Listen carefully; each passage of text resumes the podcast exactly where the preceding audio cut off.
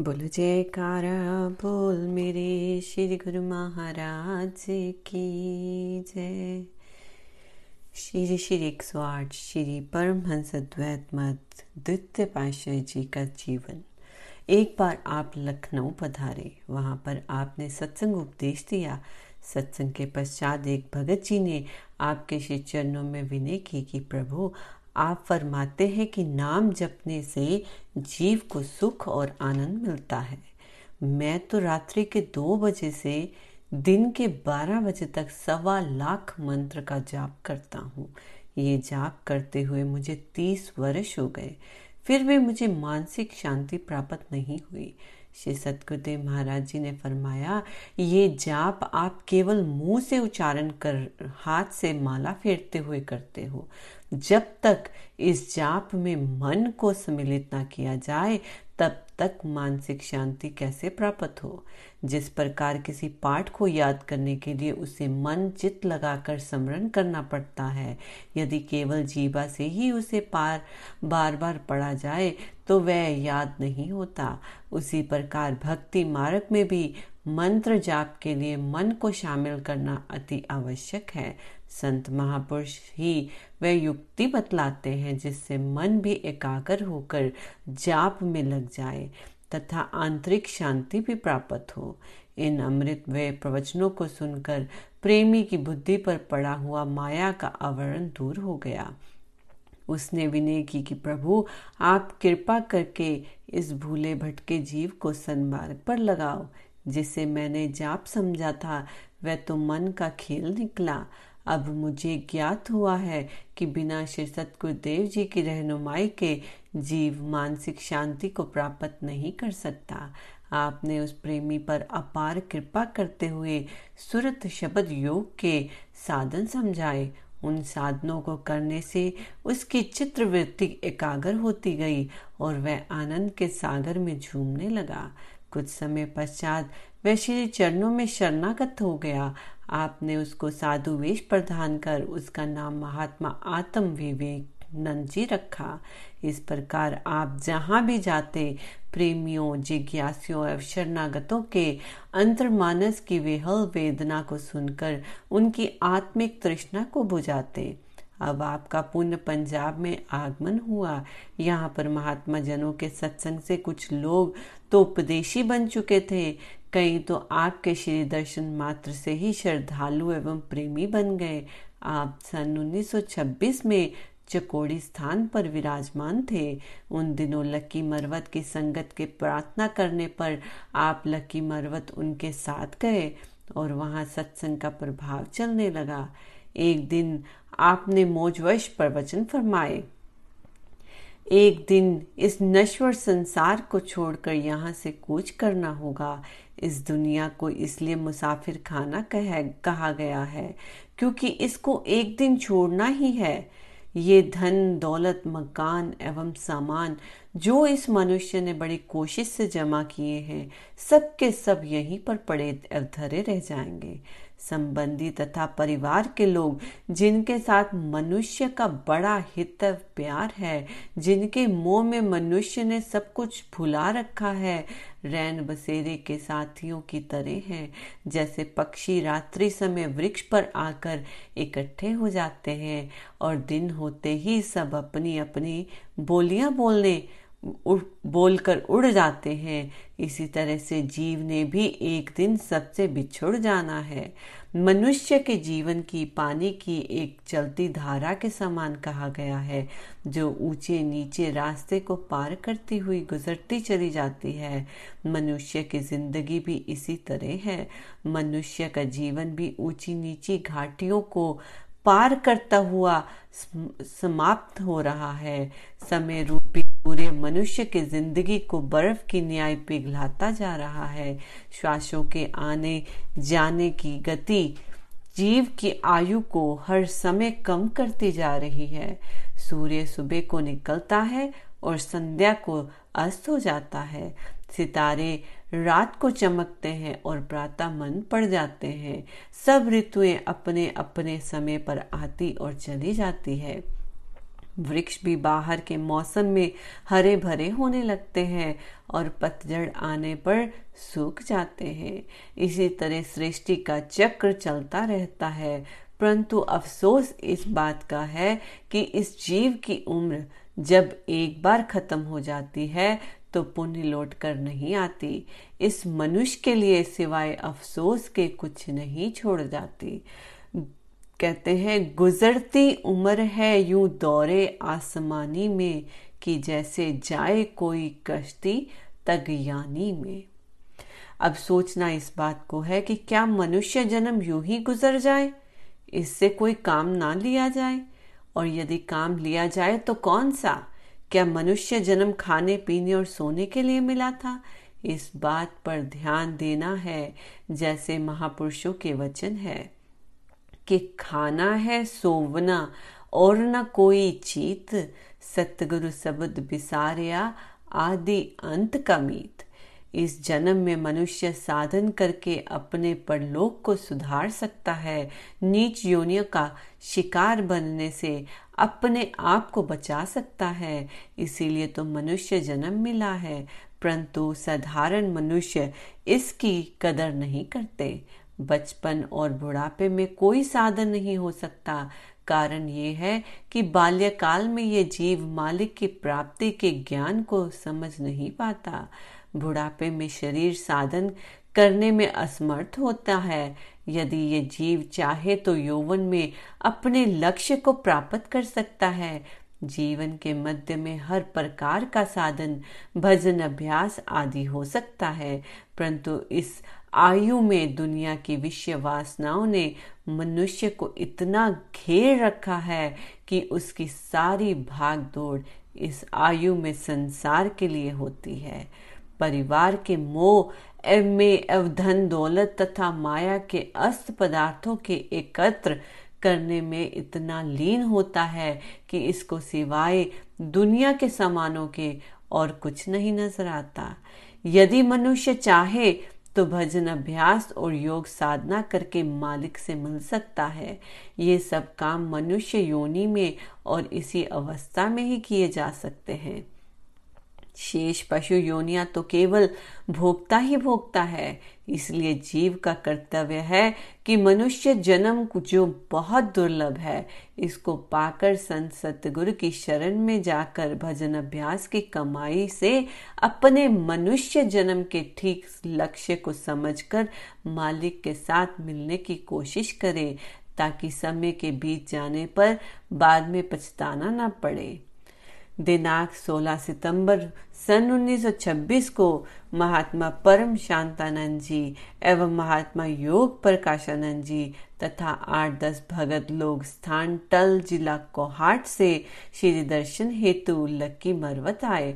सबने मिलकर प्रार्थना की, प्रभु, टल की संगत श्री दर्शन के लिए तड़प रही है। उन लोगों के बार बार विनय करने पर 1919 सितंबर को श्री सतगुरुदेव महाराज जी ने फरमाया कि चार पाँच दिनों तक चलेंगे। आप वहाँ की संगत को सूचना दे देवे। महात्मा योग प्रकाशानंद जी, टल की संगत को सूचित कर आपको ले जाने के लिए टल से एक बस ले आए। तेईस सितंबर को आप लक्की मरवत से पधारे। लक्की मरवत से टल तक पूरे रास्ते में ये खुशी का समाचार सबको मिल गया कि इसी रास्ते से श्री सतगुरुदेव महाराज जी टल पधार रहे हैं। सबसे पहले सराय नौरंग पहुँचे।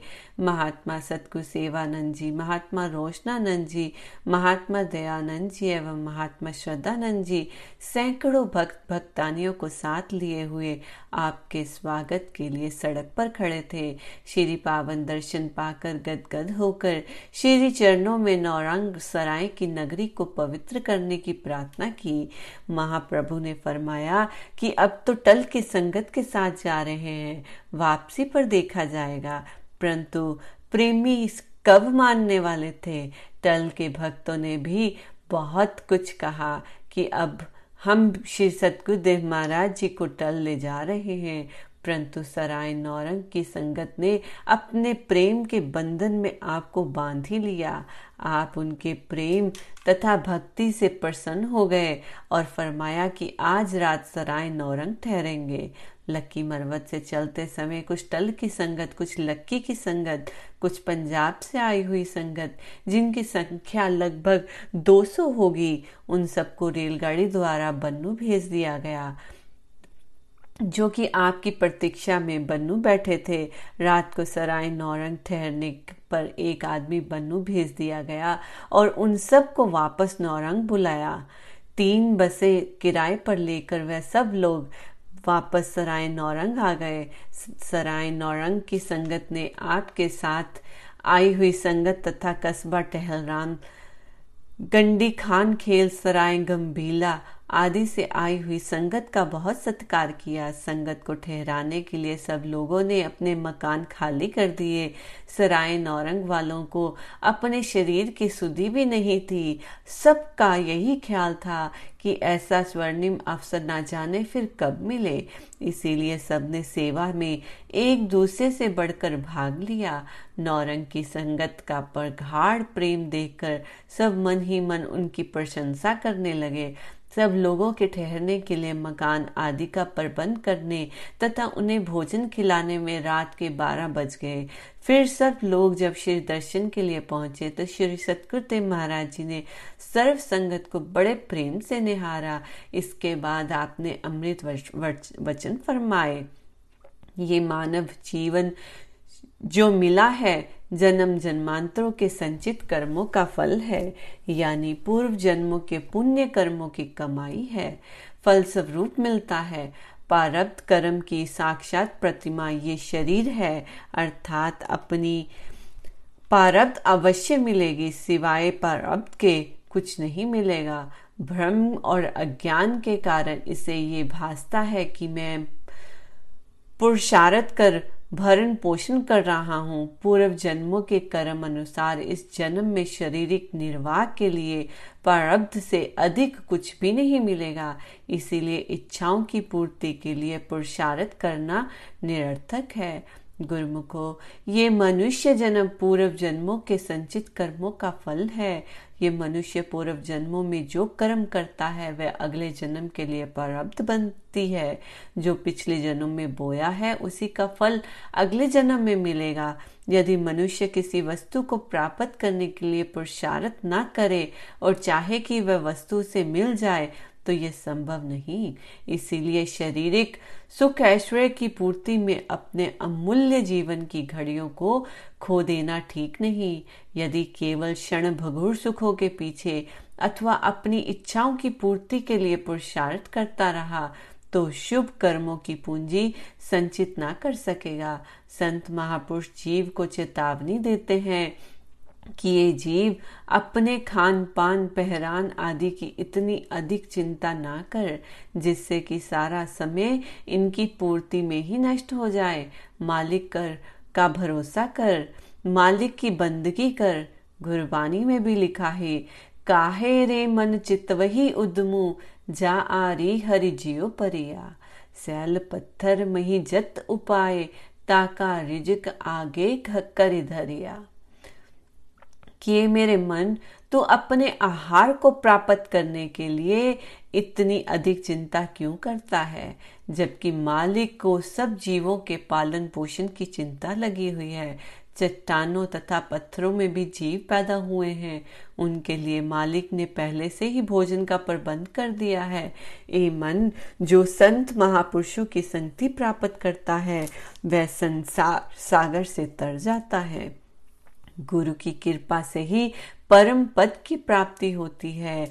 सुख, सुखी लकड़ी के समान शुष्क हृदय भी हरे भरे हो जाते हैं। माता पिता संबंधी, पुत्र तथा स्त्री, पति कोई किसी का आधार नहीं है। जीवों को पैदा कर प्रत्येक प्राणी को यशोजित भोजनादि पहुंचाना उस मालिक का काम है। तो फिर अपने खाने पीने की व्यर्थ चिंता क्यों करता है? हिमालय पर्वत से सैकड़ों मील दूर कुंजों का दल कार्तिक के महीने में उड़ उड़कर नीचे की ओर आ जाता है। वह अपने बच्चों के को पीछे छोड़ आता है, उन बच्चों के पीछे कौन खिलाता है और कौन दाना लाकर चुगाता है? प्रत्येक कुंज अपने मन में बच्चे का स्मरण करती है। स्मरण करने मात्र से ही बच्चे का पालन पोषण होता है। जब साधारण पक्षियों की ऐसी बात है तो फिर चिंता की क्या आवश्यकता? सब खजाने, नौ निधियाँ एवं आठ सिद्धियाँ मालिक के हाथ में है। उस मालिक पर बलिहार जाना चाहिए, जिसका कोई अंत नहीं पाया जा सकता। संत महापुरुष मनुष्य को उपदेशों द्वारा जगाते हैं कि ए मनुष्य, यदि मालिक कीट पतंगों, पशु पक्षियों को प्रारब्ध दे सकता है तो तुझे कैसे भुलाएगा? अंत अपनी इच्छाओं को और न बढ़ा। ये मानव जीवन एक अमूल्य रतन है। इसे मायावी कर्मों रूपी मिट्टी में ना मिला। अपितु इससे भक्ति रूपी रत्नों को संचित कर ताकि तुझे अगले जन्म में कष्ट ना झेलने पड़े। वासनाएँ और इच्छाएँ कभी समाप्त होने वाली नहीं। ये जलती पर तेल का काम करती है। जैसे जलती आग में यदि तेल डाल दिया जाए तो आग भड़क उठती है। उसका परिणाम ये होता है कि जिन लकड़ियों के धीरे धीरे आग में जलना था, जल्दी से जलकर भस्म हो जाती है। इस प्रकार वासनाएँ और इच्छाएँ तेल है जो आयु की घड़ियों रूपी लकड़ियाँ पर पड़कर इस अमूल्य समय को शीघ्र ही नष्ट कर देती है। दिल में एक इच्छा या वासना ने घर किया तो समझो कि वासनाओं का तूफ़ान उमड़ गया। ये हालात उस समय होते हैं जब इंसान के मन में एक इच्छा को पूर्ण करने का संकल्प उठा। तो वह उसे पूरा करने में जुट गया। एक वासना के समाप्त होने से पहले अनेकों वासनाएँ अपनी ज़रूरत बताती हुई सामने और अप्रस्तुत होती हैं। बस इसी तरह से जीव को राह से भटकाकर जीव की आयु को समाप्त कर देती हैं। निष्काम कर्म ही अगले जन्म के लिए सुंदर प्रारब्ध बनाते हैं। यदि इनकी ओर ध्यान ही ना दिया जाए तो अंत में पछताने के सिवाय कुछ हाथ ना आएगा। यही वासनाएँ ही उसकी चौरासी का कारण बनेगी। अपनी प्रारब्ध पर राज़ी रहकर मालिक के सुमिरन में दिल लगा। अमूल्य जीव की, जीवन की घड़ियों को यूँ ही ना खो दे ऐसा ना हो कि भोगों में ही ये जन्म विनिष्ट हो जाए और आगे के लिए कुछ पूंजी संचित न होने पाए, जिन गुरुमुखों को संत महापुरुषों की पावन संगति प्राप्त हो गई है, उनका कर्तव्य है कि सतगुरु के उपदेश अनुसार परलोक के लिए नाम की कमाई करके सच्ची पूंजी एकत्र करे, जिससे बाद में पछताना न पड़े। यही जीव का वास्तविक ध्येय है। बोलो जयकारा बोल मेरे श्री गुरु महाराज की जय।